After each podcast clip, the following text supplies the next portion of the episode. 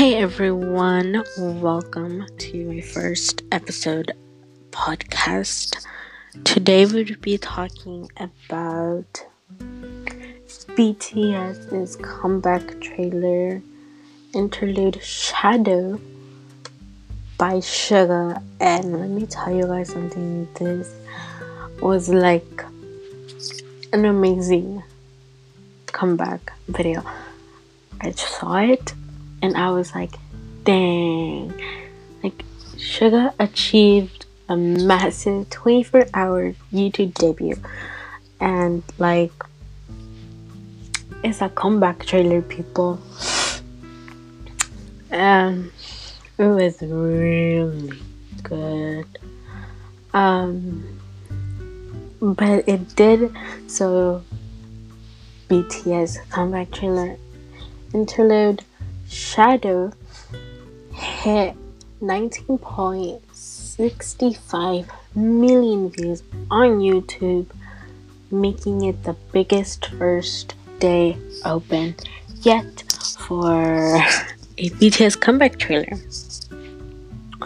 But the video also reached 3.6 million likes, which I was like, whoa! Amazing. Like, I feel like this is one of BTS's like top views out of Serendipity, Singularity, Infinity, Persona. In like just 24 hours.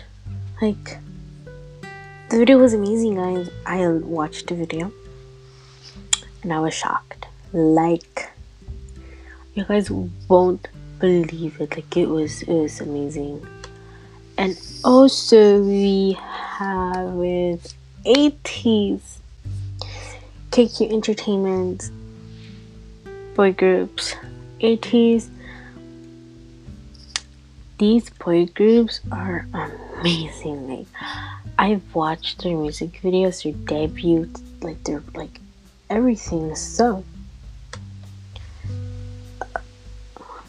They also um, have their new song, Answer. Like, it's amazing, guys. You cannot miss this. Like, I'm serious. But they're not the only group growing. So it also says that ATEEZ and Dreamcatcher are the groups expected to grow significantly in 2020. Hmm. That's great. I honestly like I love Dreamcatcher, like I love Deja Vu, You and I, Chase Me, good night, like all that. I love them. 18th, I love answer. Hala Hala. Pirate King, Wonderland, everything. Um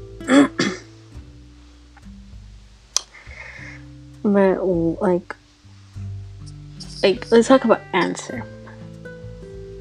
Like what is going on with that?